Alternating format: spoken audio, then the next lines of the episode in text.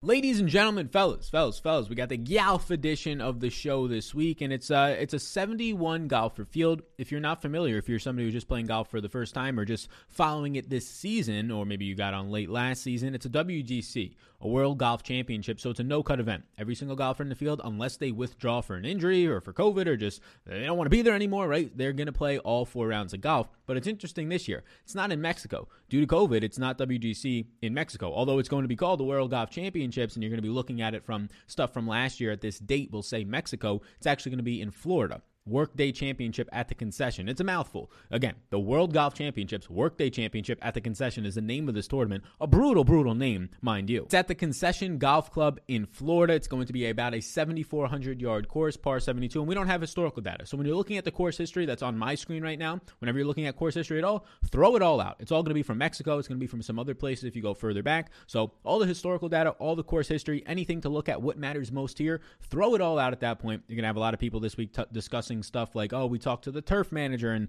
there's going to be dog legs here and there, right? And which spots are going to be the best to hit from and where you should lay up and all that type of stuff. But for the most part, yeah, we can look up on PGA Tour and we can go hole by hole and look at it. But 7,400 yards, par 72, you know you're going to need some more distance than usual. You know you're not going to be able to have like Kevin Kisner's in this field, $7,000. It's fine for the price point, but you know this is not going to be the best type of course from him since it's going to be a little bit longer. You have Bryson below $10,000. We'll get to him in a second. Those are some guys that start to peak a little bit more interest here as the off the tee game, your driving accuracy to an extent is something that we're going to be looking for. But to get really specific with it, yeah, we don't have much information. We don't have much data from this course. We don't have much history with any of these guys on this course. So when you're looking at all the course history this week, throw it all out. It's from Mexico. It's not from this specific course. So welcome in. We're going to go salary range by salary range. So every single price range, 10K plus to start. Again, it's 71 golfers, no cut event. So you have to be very, very specific and strategic here. A lot of the times people go with top heavy lineups. They go to two guys in the 10K plus range. I think that's normally fine, but it's kind of a hollow 10K plus range and we could start there. But before we do, like the video, right? Do those types of things. Subscribe to the channel, right? If you're new here, we got a lot of new people coming into the golf space, so I appreciate that.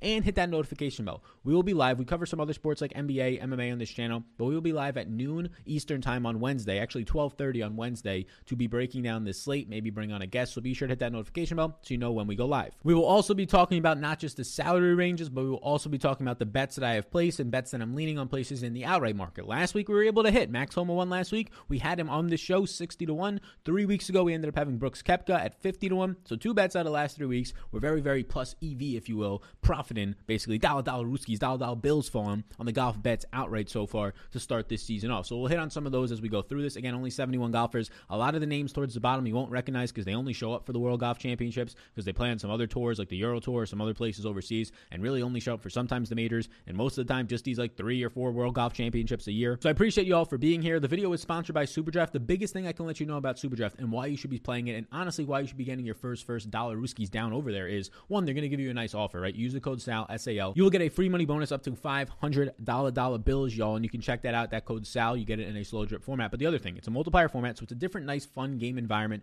Uh, you can play anybody you want. There's no salary caps. It's all based on a multiplier. So if a guy who's a golfer like a Dustin Johnson has a 1x multiplier, if he scores 50 points or 80 points in golf, he'll get 80 points. Well, if somebody has a 1.2x multiplier, you actually multiply it by 1.2x, and they have a nice overall better multiplier to get a higher ceiling. So it's a strategy on projections, which we have below, but the biggest reason to be playing on there is the contests don't fill. You had last week a lot of contests filling at 60%, meaning that 40% of the fields virtually took zeros. So just by entering a lineup, you beat 40% of the field immediately to get closer to first place and closer to the cash line. I cannot tell you how important and imperative it is if you're trying to actually build a bankroll, make some money, stay in the game longer to try and have that better shot at the top prize pool, to be playing on these types of sites where the contests don't fill. Get in, it's linked down below. That code SAL, S-A-L, will give you a free money bonus, a match up to $500, and you'll be getting it in a slow drip format. So up top, we have again, once again, the favorite Dustin Johnson. He is a five to one favorite right now in DraftKings, five and a half, five to one favorite as it opens up right now in the betting markets. That's insane in such a loaded field where all the studs are going to be coming out from all over the world.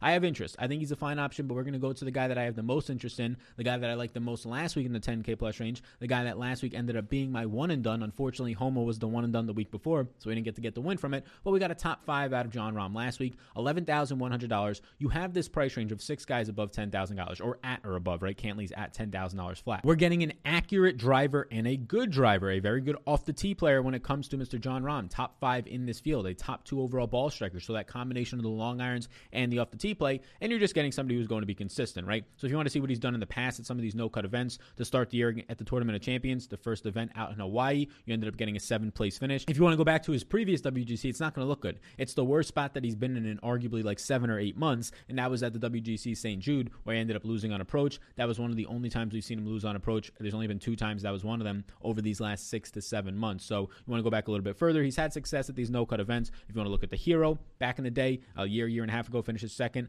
Tournament of Champions, the top 10 after that. Last year to WGC Mexico. So again, not this specific course, but another loaded field finishes third overall. So I'll take the $500 discount that you're getting off of Dustin Johnson to get to this next tier. Who look, we have we have this tier of golfers where it's Dustin Johnson like on his own planet right now, but really it's a little bit inflated in the marketplace. Where I think that yes, not winning as much, but Jon Rahm is up there, right? Jon Rahm, the world number two, was the world number one for a brief moment last year. You have Rory, who's really struggling, especially on approach, missed the cut last week. You have Justin Thomas, who just let his putter get away from him. He's basically been team no putt right now in this field of 71 golfers. He ranks 42nd in putting. Rory himself ranks 47, so those guys are a little bit wonky for me right now. So in this range where you have all these guys, Jon Rahm stands out the most for a guy that I want to pay up for in the 10K plus range. I'm not against getting to two guys. I'm not against going to up top to both Dustin Johnson and Jon Rahm because there's actually guys in the 6 and 7K range that most weeks are 8K and upper 8K golfers. So Jon Rahm's the guy that I'm going to be getting to. I like what you're seeing right now at a Rahm. The approach play is firing. At the Genesis, gains about five strokes on approach. The week before that, gains about five and a half strokes on approach. Everything off the tee, everything tee to green is looking fine right now. It's just me taking that slight price discount off of Dustin Johnson. I do think that Jon Rahm is by far the number two overall golfer in this field, like the price and the Vegas odds. He's 8 to 1, 9 to 1 in some markets. I'm going to be getting to Jon Rahm in the 10K plus range. I'm probably not going to be getting to much Rory if I had to pick a guy in this range. We've been talking about the approach play. Like, it hasn't been god awful to the point where he's losing strokes until last week, and then he ended up missing the cut.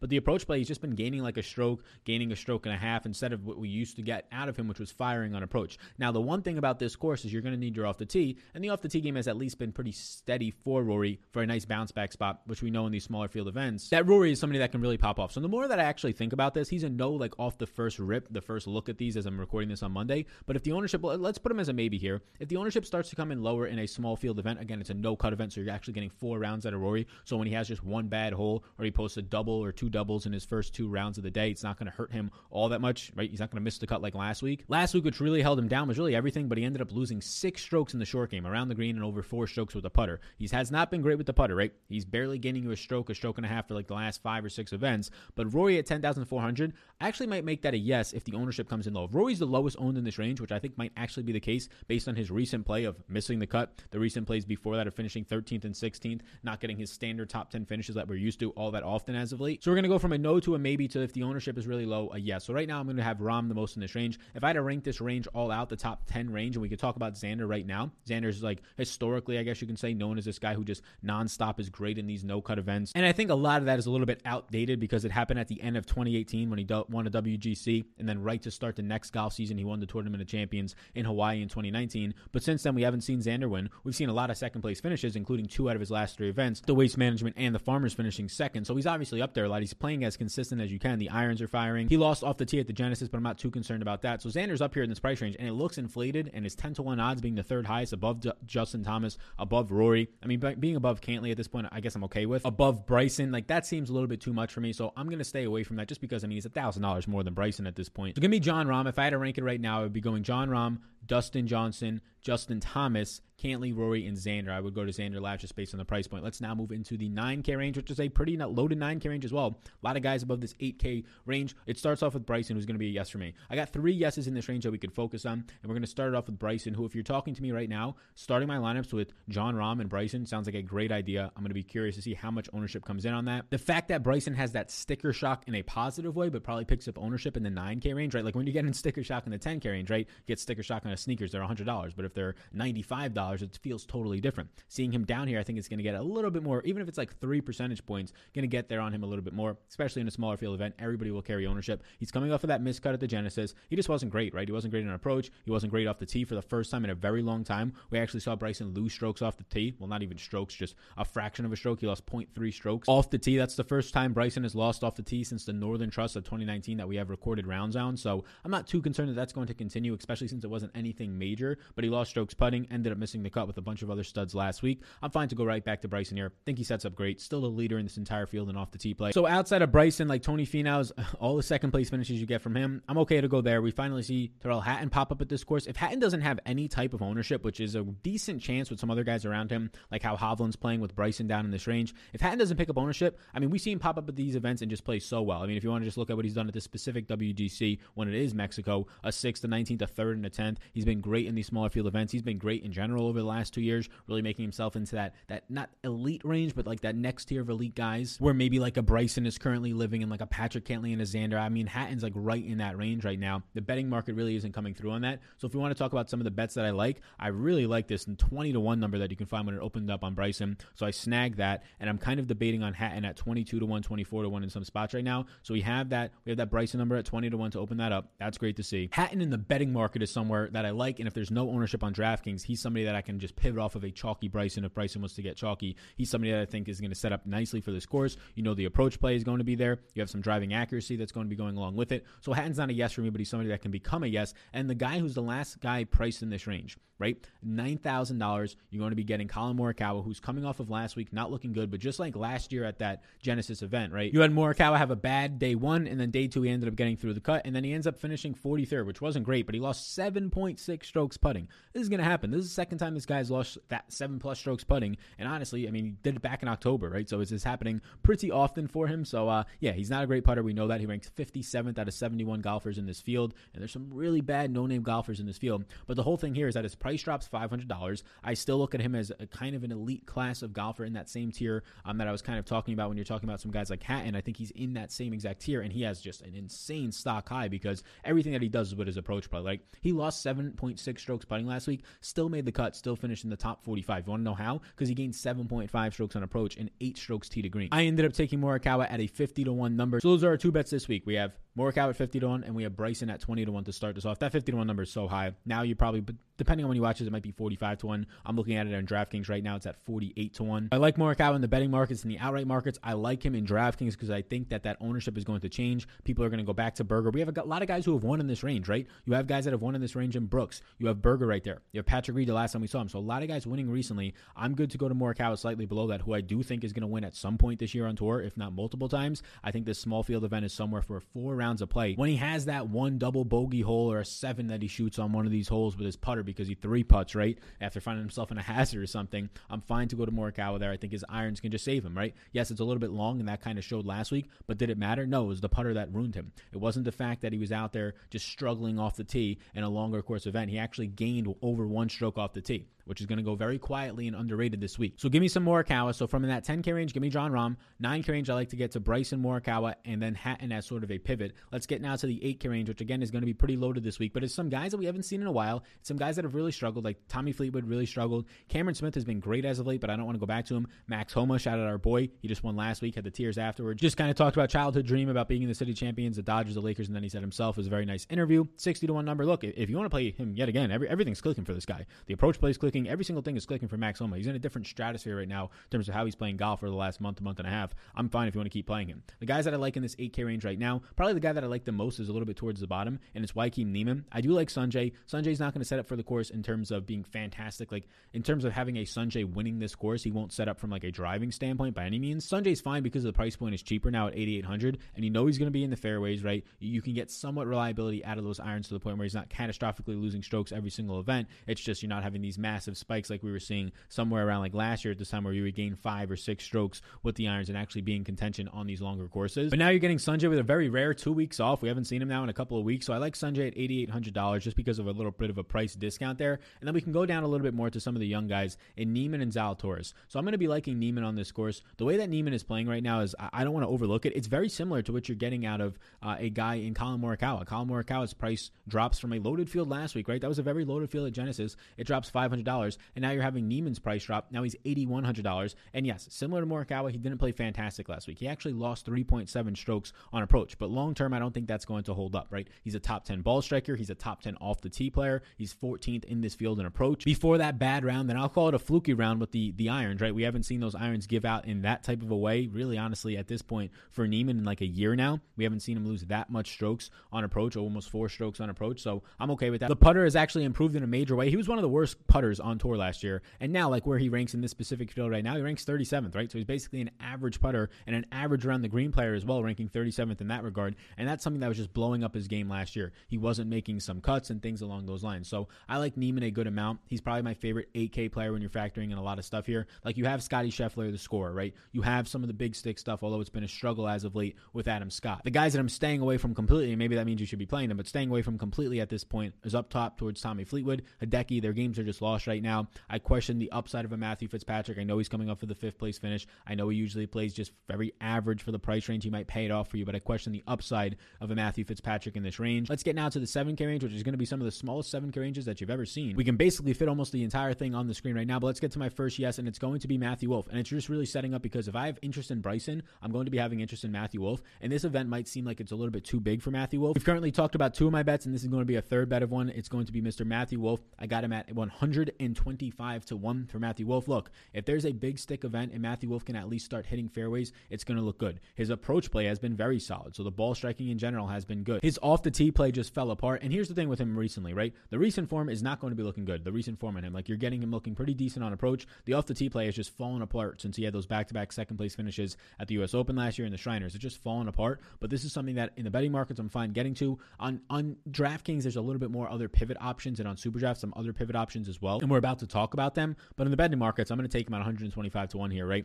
Especially when you're just talking about how this sets up for him in terms of how he can find some advantages. If he can just get that driver to click, it's really going to benefit him. But again, it does not look good as of late. But at 7600, I'll take it. Want to go down to somebody else who has the driver that's going to be clicking? Is usually good at these types of events, and you can go to Sergio at 7500. From a betting market standpoint, I'll take the upside of a Matthew Wolff. From just a DraftKings perspective, a little bit maybe more consistency in the recent play, especially with the driver. At $7,500, I'd rather go to Sergio here. He missed the at the Genesis because of his putter, which is the thing with Sergio. He's going to be losing strokes putting like every single week. But if you want to talk about the off the tee play and how that's firing up here, recent iron performance actually gaining strokes on the irons the last time out for the first time in about a month. So Sergio is somebody that I like as well in this range, comparing just some recent iron play and just consistency with that driver. I mean, he's gained strokes off the tee. Like the driver for Sergio, it's literally gained strokes in every single week back since August of 2019. Go down a little bit more, another guy who's going to just factor out with the driver. He's probably my favorite guy in the 7K range. I'm hoping the name value and just people playing him recently at some courses like Genesis, which has historically been good for him. I'm hoping that doesn't make it so that Bubba Watson becomes extremely highly owned in this range. If there, if he does, then there's some easy just pivots to guys like Ryan Palmer, Shane Lowry, Carlos Ortiz right around him. You're getting Bubba coming off of another miscut last week where everything just fell apart. The week before that, he was playing well. The only thing that actually stayed with him last week, he lost strokes everywhere except for off the tee, right? He barely lost strokes on approach. It was the short game. He loses four and a half strokes in the short game,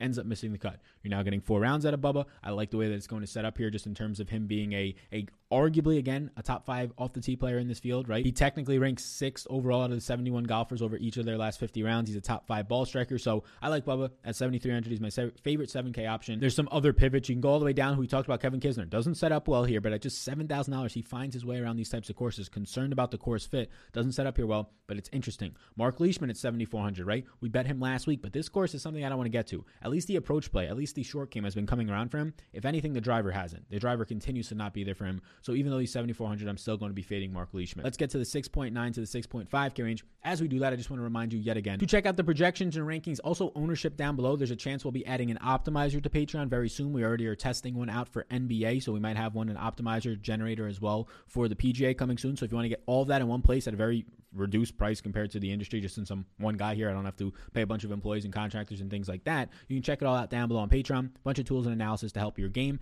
And check out the presenting sponsor of the show, Superdraft. I cannot harp on it enough. Promo code SAL. Get in over there. Get yourself a nice little bonus in a slow drip format. I cannot harp on it enough how important it is to get those situations right where you're going to be getting just an immediate jumping of 30 or 40% of the field because people don't enter their lineups and the contest doesn't fill, you're automatically starting out ahead of 30% of the field. They're all going to get zeros because they, nobody put in a lineup for them, right? That's virtually what happens when the contests don't fill. So be sure to check it out. All information on Patreon and Superdraft and the sponsor and some other stuff as well, like some sheets and, and some some guides to DFS, things like that, all in the description down below. So getting into the 6K range, couple of options here. Gary Woodland has been brutal as of late. If you just want to play the pedigree and the upside of him, maybe he's getting a little bit healthier. The approach play has been here or there, but basically just been brutal this year. You have guys like Ancer whose names pop out. I think that in this range the most, the guy who's going to stand out the most. I'm hoping that the ownership isn't there, but I'm shocked that he's this cheap. I'm shocked that he's not honestly in the mid 7K range, and that's going to be Mr. Lanto Griffin at $6,700. I don't know how he's this cheap. Like he's priced literally next to Thomas Detry, RCB, who hasn't been anything in like two or three years. Laurie Canter. like I don't know who these players are, or at least some of these golfers. I've never even heard of them, right? Andy Sullivan, Cameron Champ, we've heard of some of these names, but I can't believe that Lanto's down here. Lanto's been playing well. It's not like Lanto's been terrible, like a Sebastian Munoz at 6,500 and deserves to be this cheap price point. Lanto's coming off of, off of a 26 at the Genesis, a seventh at the Farmers, making the cut at the Sony, finishing 13th at the Tournament of Champions, right? So a 26 at the Genesis. He's doing everything with the putter as of late, but the off the tee game, these last two events, has been there. Yes, he doesn't set up historically off the tee that well, losing about a half a stroke over his last 20 rounds, but he's way too cheap to be down here, especially for a scorer. In this field, Lanto is in the top 30 in the top half of this field in terms of just birdie or better averages, in terms of hitting fairways. So at 6,700, Lanto is arguably the best 6 and 7K golfer per, per the price range on this. I think that Bernard Wiesberger is very fine right next to him in that price range. He's a direct pivot off of Lanto if you wanted to get there. He's somebody that we don't see all that often over here on, on the PGA Tour. He's somebody that we saw a decent amount towards the end of last year. He came over for the RSM. He was obviously here for the Masters and then the US Open. So he's basically just coming over for some of these events, but we actually got to see him at the RSM and